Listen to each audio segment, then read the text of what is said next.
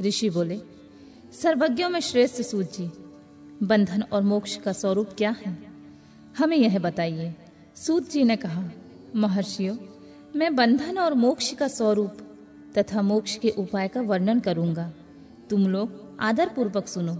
जो प्रकृति आदि आठ बंधनों से बंधा हुआ है, वह जीव वृद्ध कहलाता है, और जो उन आठों बंधनों से छूटा हुआ है, उसे मुक्त कहते हैं। प्रकृति आदि को वश में कर लेना मोक्ष कहलाता है। बंधक, आगंतुक है और मोक्ष स्वतः सिद्ध है। वृद्ध जीव जब बंधन से मुक्त हो जाता है तो उसे मुक्त जीव कहते हैं। प्रकृति, वृद्धि, त्रिगुणात्मक, अहंकार और पाँच तंत्र मात्राएँ इन्हें ज्ञानी पुरुष प्रकृति रस्तक मानते हैं।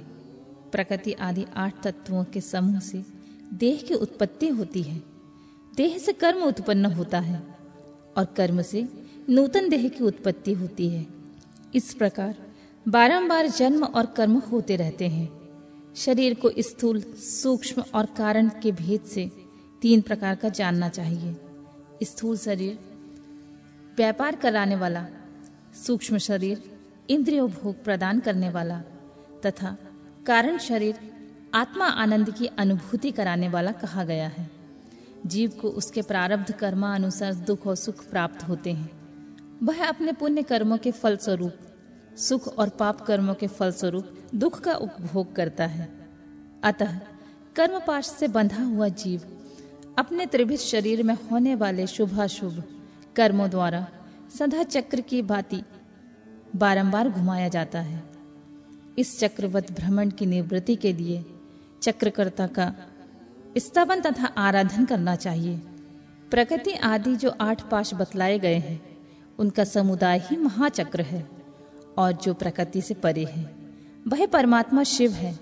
भगवान महेश्वर ही प्रकृति आदि महाचक्र के करता है, क्योंकि वे प्रकृति से परे हैं। जैसे बकायन नामक वृक्ष की थाला जल को पीता और उगलता है। उसी प्रकार शिव प्रकृति आदि को अपने वश में करके उस पर शासन करते हैं। उन्होंने सबको वश में कर लिया है। इसलिए वे शिव कहे गए हैं।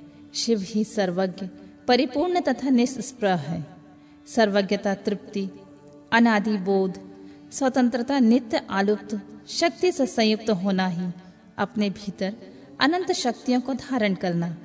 महेश्वर के इन छह प्रकार के मानसिक ऐश्वर्यों को केवल वेद जानता है।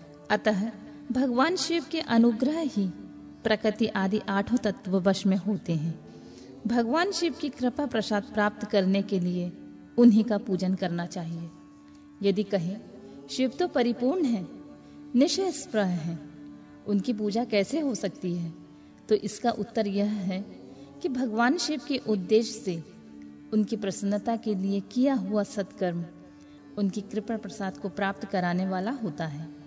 शिवलिंग में शिव की प्रतिमा में, तथा शिव भक्त जनों में शिव की भावना करके उनकी प्रसन्नता के लिए पूजा करनी चाहिए।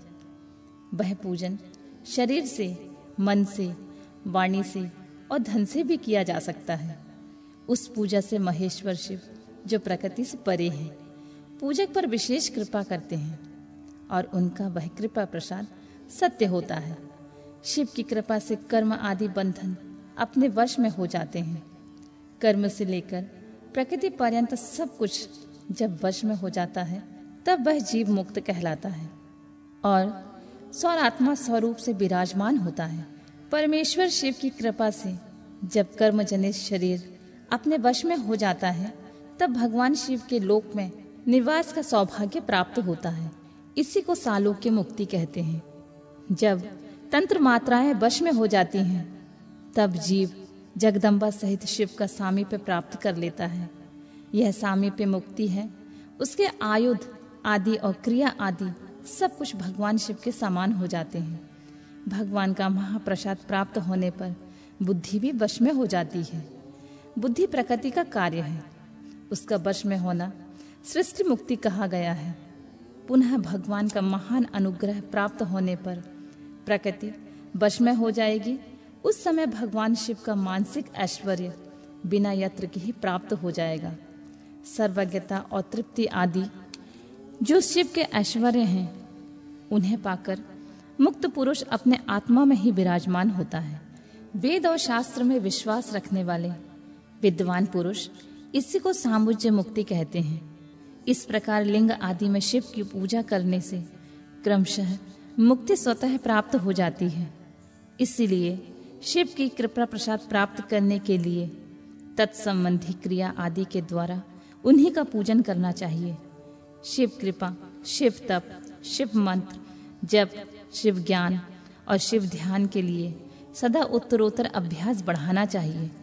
प्रतिदिन प्रातः काल ही रात के सोते समय तक और जन्म काल से लेकर मृत्यु पर्यंत सारा समय भगवान शिव के चिंतन में ही बिताना चाहिए।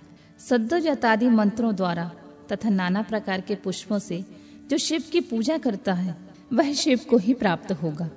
ऋषि बोले, उत्तम व्रत का पालन करने वाले सूत जी, लिंग आदि में शिव जी की पूजा का क्या विधान है?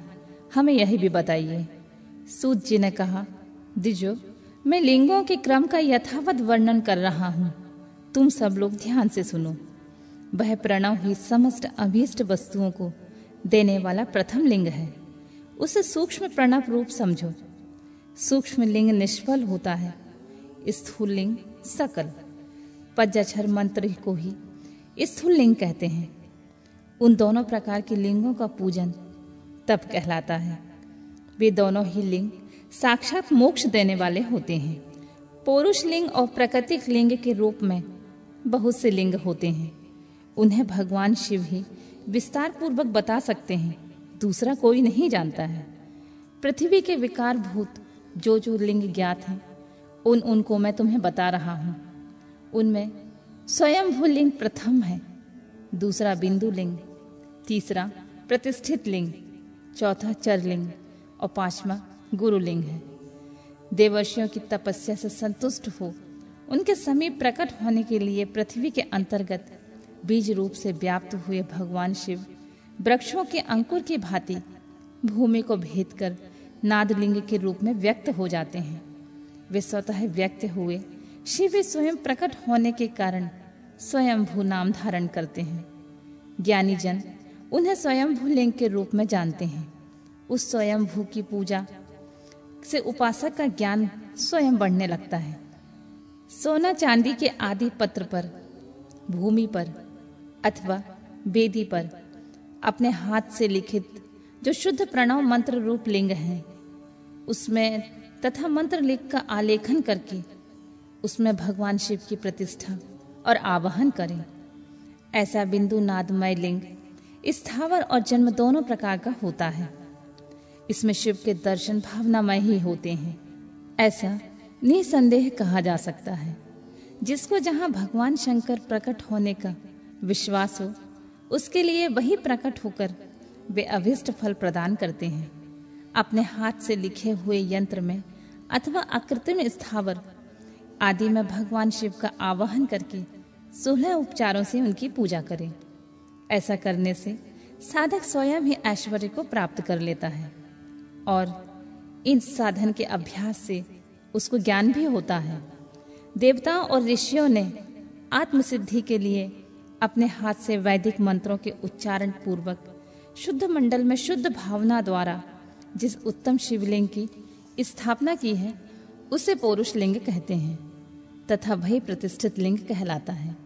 उस लिंग की पूजा करने से सदा पौरुष ऐश्वर्य की प्राप्ति होती है। महान ब्राह्मण और महाधनी राजा किसी कारीगर से शिवलिंग का निर्माण कराकर जो मंत्र पूर्वक उसकी स्थापना करते हैं उनके द्वारा स्थापित हुआ वह लिंग भी प्रतिष्ठित लिंग कहलाता है। किंतु वह प्राकृत लिंग है। इसलिए प्राकृत ऐश्वर्य भोग की ही देने वाला होता है। जो शक्तिशाली और नित्य होता है, उसे पौरुष कहते हैं। तथा जो दुर्बल और अनित्य होता है, वह प्राकृत कहलाता है।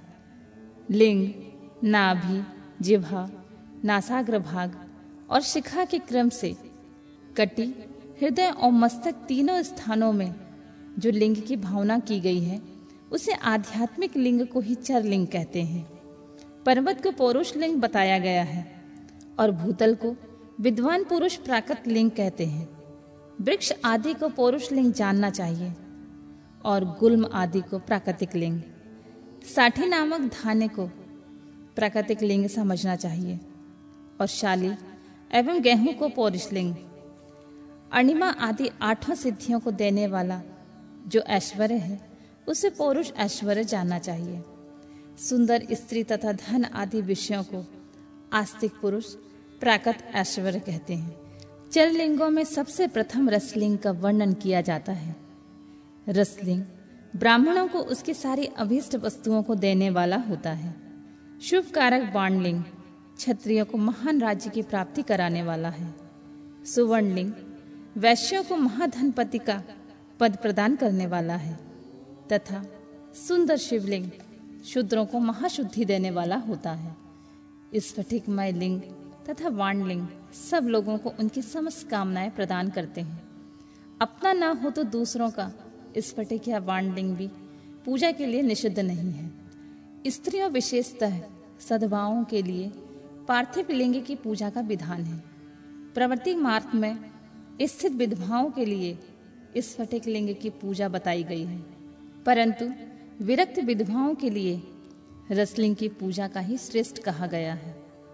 उत्तम व्रत का पालन करने वाले महर्षियों, बचपन में जवानी और बुढ़ापे में भी शुद्ध स्फटिकमय शिवलिंग का पूजन स्त्रियों के लिए समस्त भोग प्रदान करने वाला होता है। ग्रहासक्त स्त्रियों के लिए पीठ पूजा भूतल पर संपूर्ण अभीष्ट देने वाली होती है।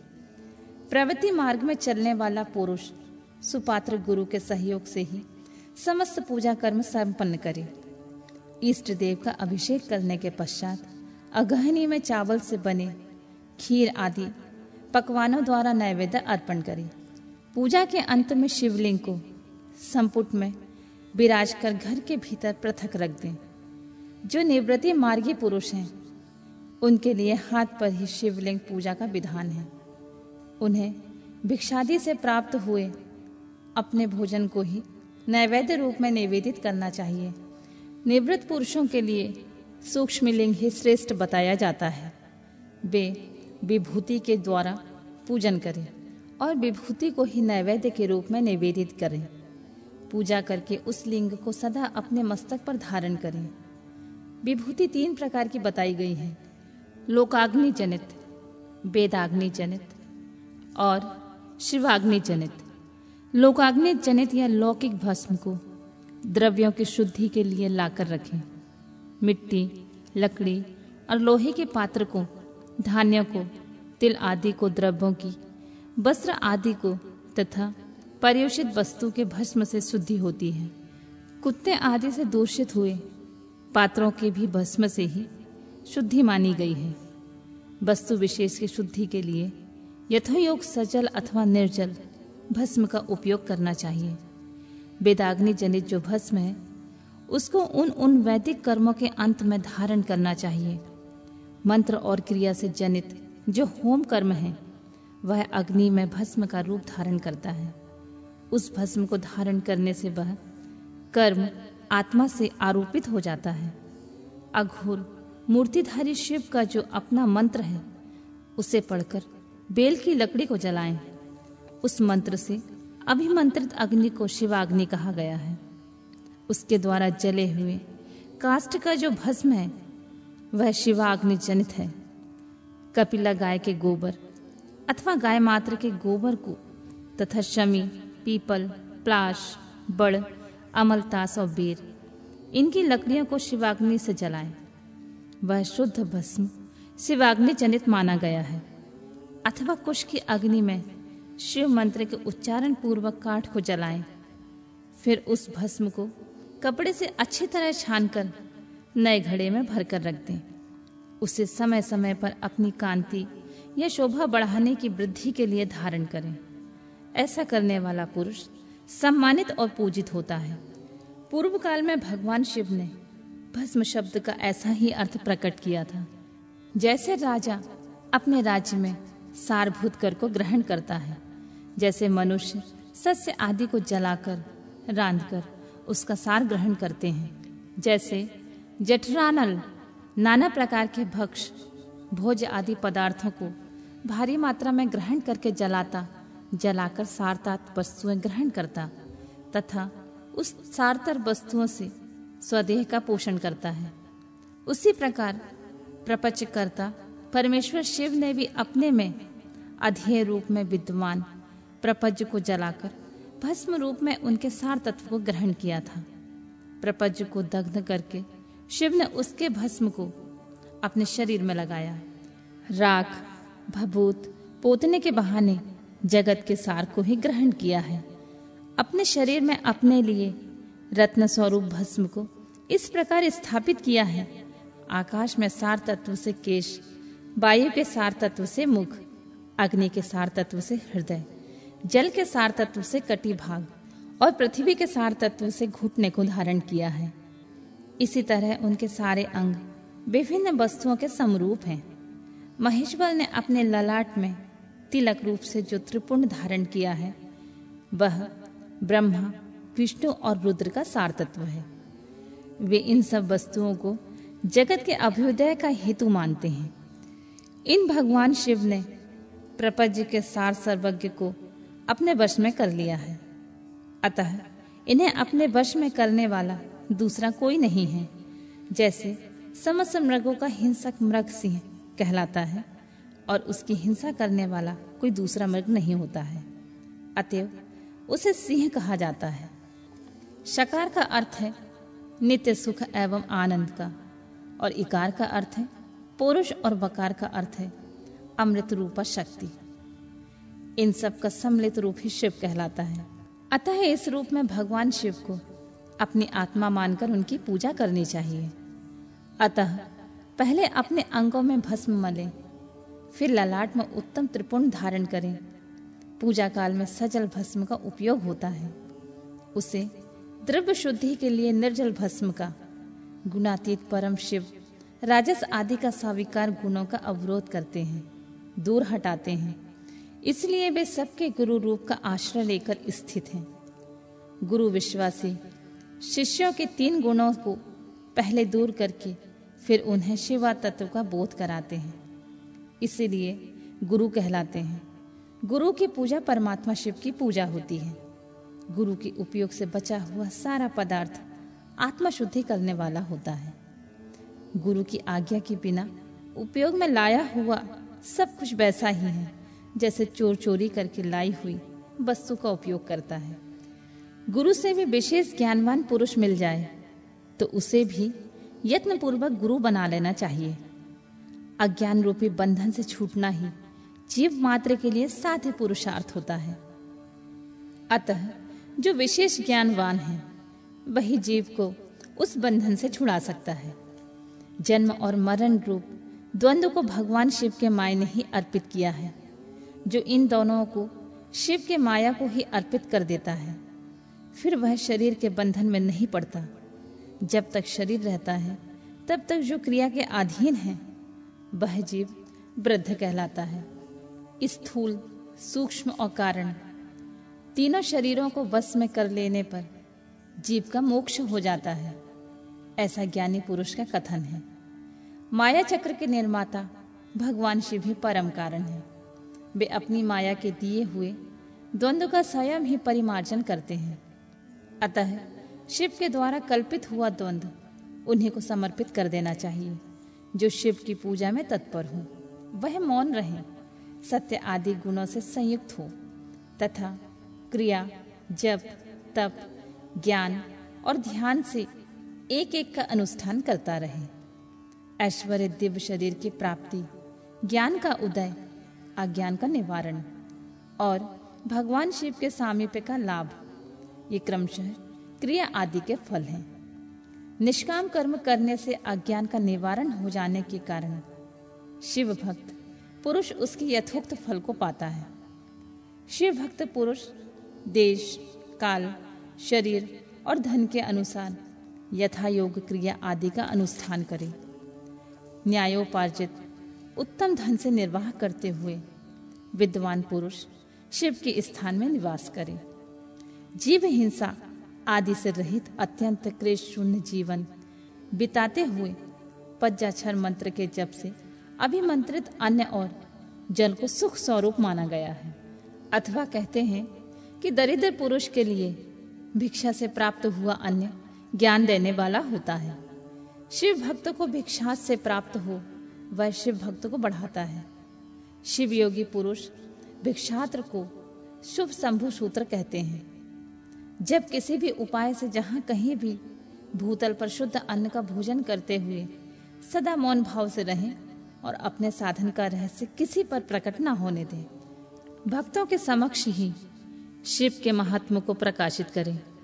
शिव मंत्र के रहस्य को भगवान शिव ही जानते हैं, दूसरा नहीं।